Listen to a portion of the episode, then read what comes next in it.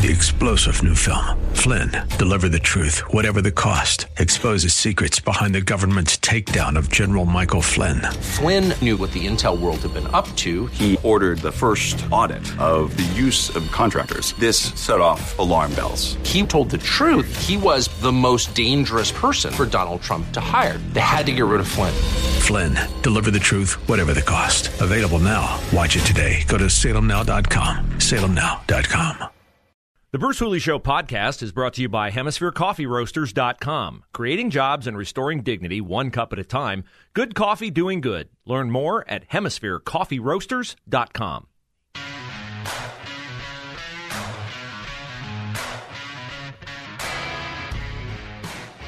Something just hit me as I was preparing to get ready to go back live on the air. I heard that previous comment, and the woman said, "This is a stressful time." It is, but keep perspective, okay? Like, what I don't want to do is give you the information I give you every day to illuminate a part of the picture on COVID that you're not getting from the mainstream media. I'm not doing that to ratchet up your stress or anger you or, heaven forbid, prompt you to get physical or violent or loud or obnoxious with anyone. I said the other day, I think a part of the perhaps designed endgame of this, perhaps a useful to the Democrats outgrowth of this dangling and dangling of freedom and compromising of your liberties, perhaps design, perhaps convenient bonus is that the more they push, aggravate, and frustrate you, the more it raises the possibility that conservatives will react like they reacted January the 6th in Washington, D.C. That was not a smart reaction, nor is it a smart reaction to physically confront someone, scream at someone. That will only give more weight to the sledgehammer they're already making January 6th out to be. So keep it cool. A quiet, firm response has more weight than a loud, angry one. No, I'm not going to do that. I'm not going to do that. You know, thank you, but I don't care to do that. Don't need a mask. Thank you very much. That kind of thing. That's what we're looking for. If you don't think this is political, just ask yourself a question. How many Democrats are standing up for lack of mask mandates, lack of vaccine mandates? Could you imagine if a powerful Democratic politician said something along the lines of, "No, we can't investigate whether people have the vaccine. That's just not something that we could do." Could you imagine how that would sound like? We cannot require someone to be vaccinated. That's just not what we can do. It is a matter of privacy to know who is or who isn't. I can't go to the Capitol physician and say, "Give me the names of people who aren't vaccinated so I can go encourage them to, or make it known to others to encourage them to be vaccinated." So we can't do that. That was 3 months ago when House Speaker Nancy Pelosi actually did say that. Now she's instituted fines in Washington, D.C. in the House for those who are not vaccinated. And she'd dearly love to know who's not. And, of course, anytime wannabe Ohio Senator Tim Ryan gets up, there is bound to be screaming and whining. Somebody in this chamber is coming from a hot spot. Somebody represents the hot spots. And they get in a plane, and they fly here, and they interact with all of us. I just find it absolutely immature and appalling to somehow diminish it to try to score cheap political points. And that's exactly what we saw a few minutes ago. You know, coincidentally, I find it immature and appalling when a politician gets up, and every single time he's captured on camera in the People's House, he's screaming and whining. So I guess Tim Ryan and I have that in common. And if I ever get the chance to talk to him, I will mention that. Joe Biden said something yesterday about nationwide vaccine mandates. He certainly raised the possibility of it, which prompted this question today at the White House from Peter Ducey to Karine St. Pierre, which, of course, she did not answer. The president said yesterday, it is still a question whether the federal government can mandate the whole country to get vaccinated. He said, I don't know that yet. Does that mean he has asked the Justice Department to see if it's legal to make everybody get a vaccine? So when he said that across about the mandate across the country, I would encourage you to read his statement and make sure you read the contents of his remarks. So a national vaccine requirement is not under consideration at this time. That's where we are with that. But has he asked the Justice Department to see if it's even possible? I don't have any more to add to that. She can't wait for Jen Psaki to come back to work. She can't wait. Get her out of the spotlight. She's not nearly as good a liar as Jen Psaki is. She looks like a sweet young lady. Over her head, but a sweet young lady. So back to the Cape Cod outbreak and whether you should be afraid of it or not. Gave you the numbers on that. 882 people over 4th of July weekend in Provincetown, Massachusetts, which is Cape Cod. 882 people were found to be infected with COVID-19. A breakthrough infection hotspot because 74% of the people who came down with COVID were supposedly bulletproof by having been fully vaccinated. 5 hospitalized, nobody died. But the number of positive tests has now become the barometer. Not ICU admissions, not deaths, not hospitalizations, just testing positive. Test positive, oh my, we have to do something. Now, before this, the health experts thought breakthrough infections would be rare. I mean, you're vaccinated, right? The vaccines work. They've been telling us the vaccines work. And if an inoculated person did get a breakthrough infection, we wouldn't even know because they wouldn't have symptoms. Instead, they had a high degree of symptoms. And then they also thought, well, it's no real big deal if they get symptoms because they're not going to spread it. Well, the numbers would suggest from the number of cases that they did spread it. So remember when Anthony Fauci said yesterday that the virus had changed? Here he is, in case you forgot. Something has changed, and what has changed is the virus. The CDC hasn't changed, and the CDC hasn't really flip-flopped at all. What's happened is that when that earlier recommendation was made, we were dealing predominantly with the alpha variant. However, now we are dealing with the delta variant, which is really quite a lot more transmissible than the alpha variant. So did the virus change, or were they just wrong? He can plead that. He can say, well, we need a variant. Didn't they tell us up front the variants? This would be very effective against the variants. The variants. Oh, get that vaccine. It's good for the variants.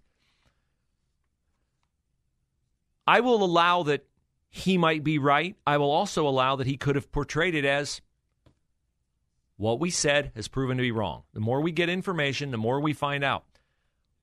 That, in my opinion, maybe in yours, would be so much more effective a message to give to people than to always act like you have every answer and this is something they're very bad at, their tone and their certainty and then their incorrect statements border on or cross over the border of condescension.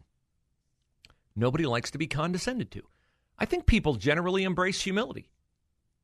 If he, Walensky, any of these people would get up and say, we thought this based on this. We've found out as we've gained more data, the greater clarity we receive, we were wrong initially. We weren't trying to be wrong, of course, but we were wrong initially. But they're not going to ever do that.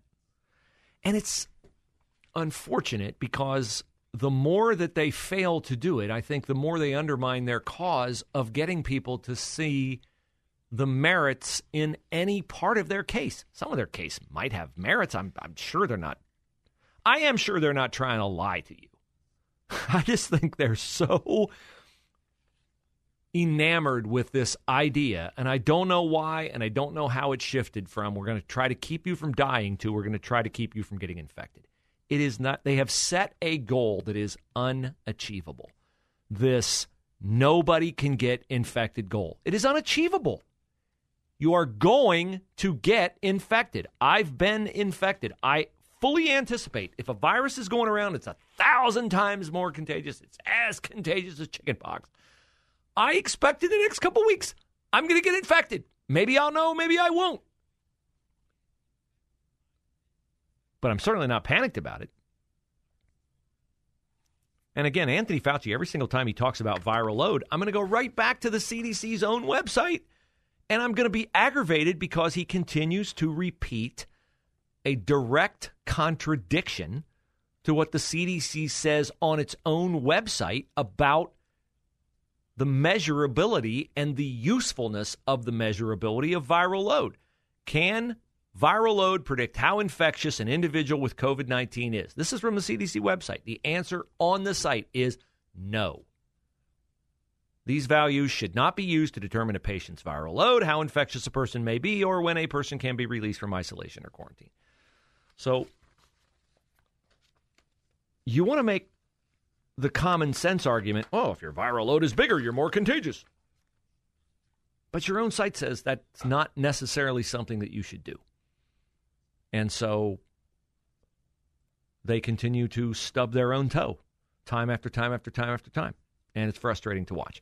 Similarly, it's frustrating for me when I hear people I know who have a business talk about all the things that they have on their plate. And one of the things that they have on their plate is trying to figure out how to attract or serve their employees better, because that's where I step right in and I go, well, that's something you don't have to do.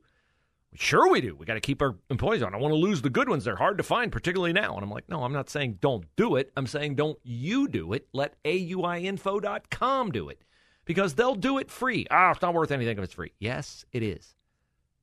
AUIinfo.com does it free for you as a business owner, but they don't do it free. They're paid by the companies that offer benefits that they put you in contact with that you select. Notice nowhere in there did I say that you're forced to pick new benefits or forced to add to your benefits or forced to take them from a certain carrier, because you're not.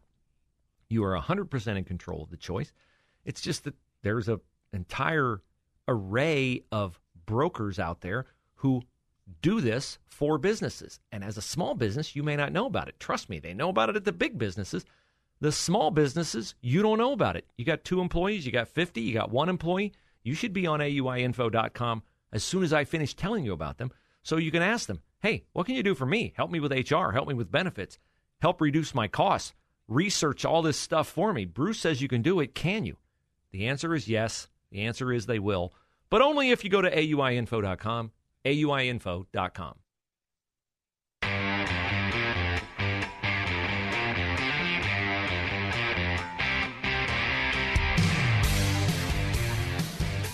You may remember last summer about the time everybody was aching to shed COVID lockdown and mask mandates, that stories circulated nationally painting dire consequences for the big motorcycle rally that they have every summer in Sturgis, South Dakota. Motorcycle people are, of course, free-spirited, like to be out on the open road.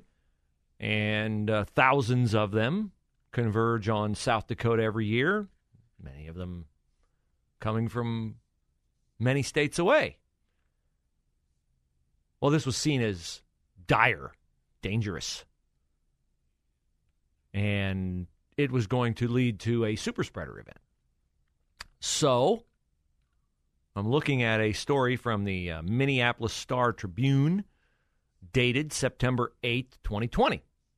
Allow me to read it to you. The Sturgis motorcycle rally in South Dakota spread COVID-19 to hundreds of thousands of people nationwide. And its public health costs totaled billions of dollars, researchers said in a recently released paper. Those conclusions, however, are strongly disputed by South Dakota officials, including Governor Kristi Noem, who called the research fiction.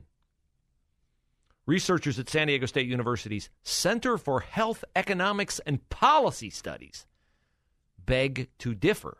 They published a preliminary version of their paper late last week with the Institute for Labor Economics. Wow. The Center for Health Economics and Policy and the Institute for Labor Economics. Kristi Noem biting off a lot there to fight. The paper, which has not been peer-reviewed, is based on cell phone location tracking data and is the first known research to estimate the COVID-19 case spread and public health costs of the 10-day rally in Sturgis, South Dakota.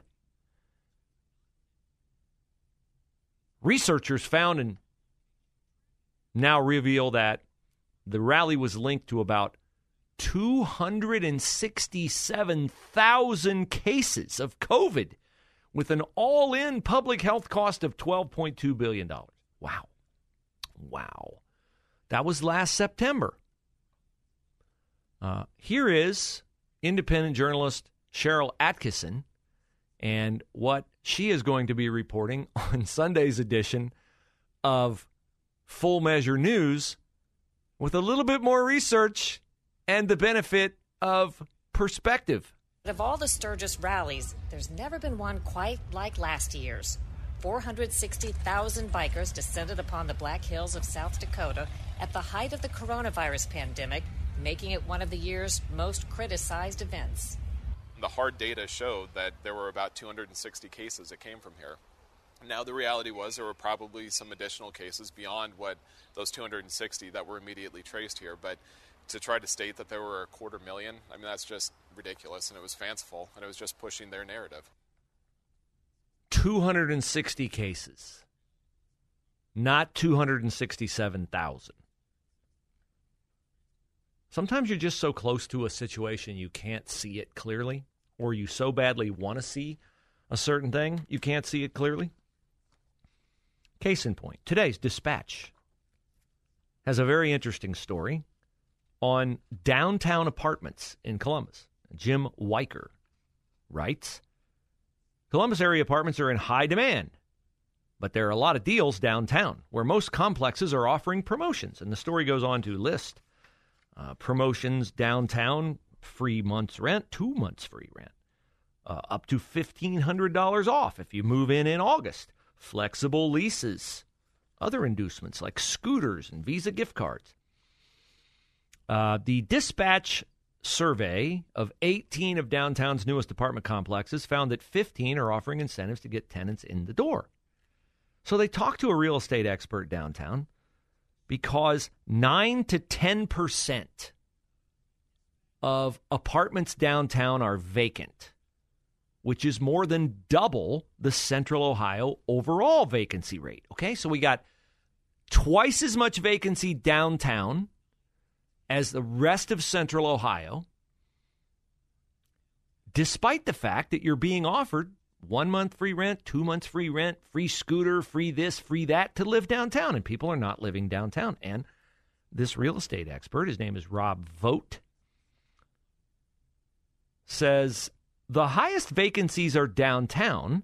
That's due to the pandemic and all the product coming online. By that he means there are 1,000 apartments downtown that became available early in the pandemic, and there's a bunch more that have come online since then because developers thought downtown was all about the place where people wanted to live, right? You want to live at Miranova. You want to live near Nationwide Arena. You want to walk the lower.com field. Downtown is the thing, like millennials. Live downtown, live downtown, live downtown.